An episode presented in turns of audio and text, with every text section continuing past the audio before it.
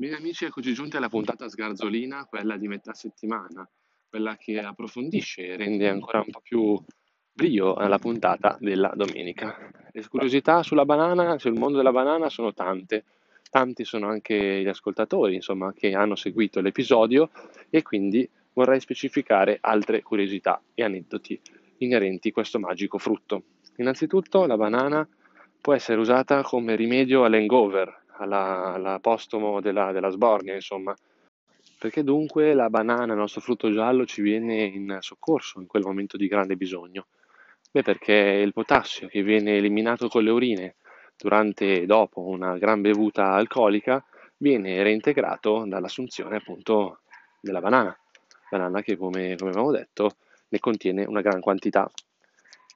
Poi la banana ha un forte effetto anche sul buon umore, Essa contiene infatti il triptofano, triptofano che è il precursore della sintesi della serotonina. La serotonina, come ben sapete, è l'ormone della, del buon umore, insomma.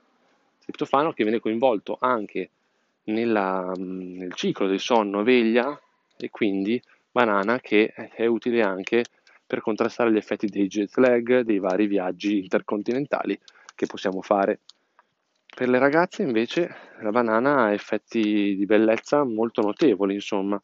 La buccia di banana con, eh, può curare gli anestetismi della pelle come l'acne e la psoriasi, aggiunta al miele inoltre può combattere anche dei piccoli e fastidiosi eh, segni dell'età. Inoltre la, sempre la buccia di banana facilita la cicatrizzazione delle ferite. Ma ovviamente queste sono tutte le cose positive di questo magico frutto, anche le cose negative vanno menzionate.